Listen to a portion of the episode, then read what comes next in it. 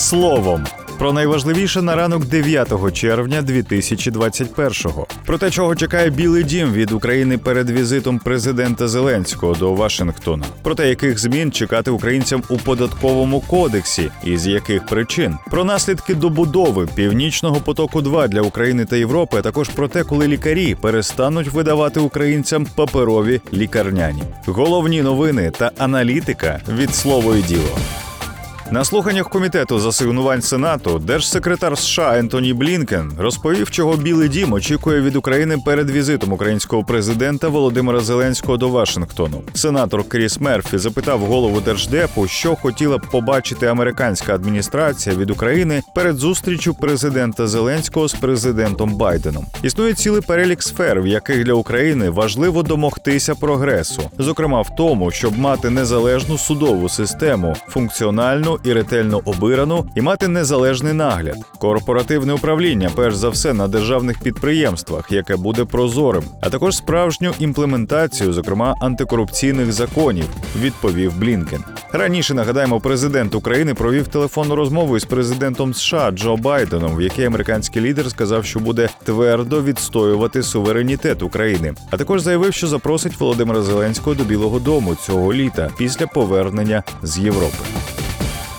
Кабінет міністрів України зареєстрував у Верховній Раді проект змін до податкового кодексу. Уряд, зокрема, запропонував збільшити ставку екологічного податку та акцизного податку на алкоголь, а також підвищити ренту за користування надрами. У пояснювальній записці до законопроекту йдеться, що ставки податків не переглядалися від 2019 року, а ставка акцизу на алкоголь від 2017-го. Але поточна економічна ситуація вимагає переглянути підходи до оподаткування. У разі ухвалення законопроекту очікується, що держбюджет зможе додатково отримувати близько 50 мільярдів гривень щорічно. У проєкті закону ставку екологічного податку за скидання забруднювальних речовин у водні об'єкти хочуть підвищити в трохи більше ніж півтора рази, а з 2029-го – у 8 разів. За викиди СО2 в атмосферу з 10 гривень за тонну до 30 гривень, за відходи гірничої промисловості із 49 копійок до 1,5 гривні за тонну. На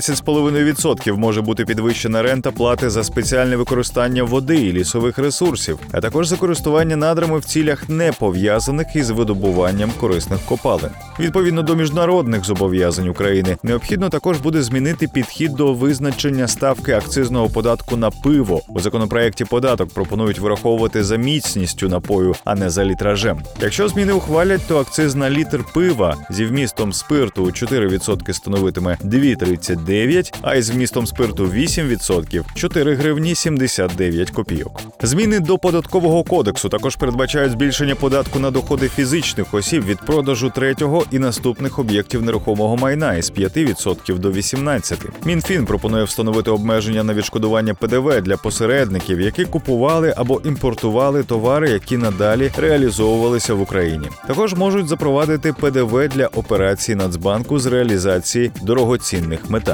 Детальніше у конкретних цифрах про можливі зміни в податковому кодексі розповідаємо в нашому аналітичному матеріалі з інфографікою.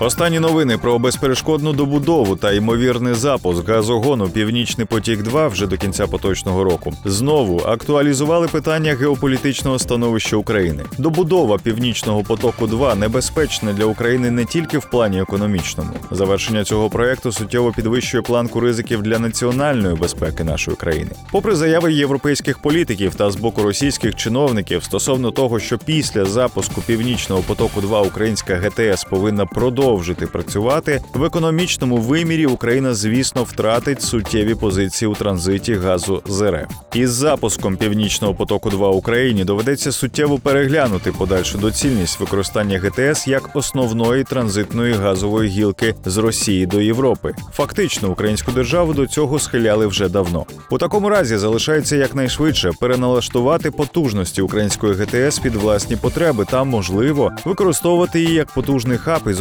розвиненою системою газосховищ. Подібний сценарій, до речі, раніше вже був розроблений. Водночас, Північний потік 2 залишається більше політичним аніж економічним козирем Росії, адже Європа так чи інакше націлена на поступове скорочення використання газу за рахунок переходу на водневу економіку і відновлювану енергетику.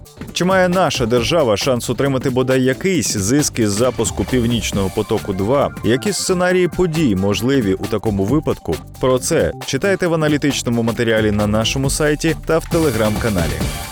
Із 1 вересня 2021 року усі медичні установи України повністю перейдуть на електронні лікарняні. Пацієнтам більше не доведеться бігати в лікарню по паперовий листок непрацездатності, нести його на роботу, щоб зафіксувати факт тимчасової непрацездатності. А роботодавці зможуть уникнути паперової тяганини з пенсійним фондом і фондом соціального страхування в процесі оформлення своєму працівникові виплат за лікарняний, розповів міністр охорони здоров'я Віктор Ляшко. Електронний лікарняний це документ, який підтверджує тимчасову непрацездатність працівника. Він зареєстрований в зазначеному І має індивідуальний номер в спеціальному реєстрі. Такий лікарняний є підставою для нарахування страхових виплат. У плані оформлення для пацієнта мало що зміниться. Аби відкрити лікарняний, потрібно буде прийти на прийом до лікаря. Лікар або призначить лікування, або направить до профільного фахівця. Після прийому сімейний лікар може відкрити електронний лікарняний. Про відкриття лікарняного буде поінформований пенсійний фонд. Повідомлення також отримає роботодавець в своєму електронному кабінеті. Якщо пацієнт одужає в установлений лікарем термін, то електронний лікарняний закриється автоматично. А ось для продовження лікарняного доведеться знову відвідати свого лікаря.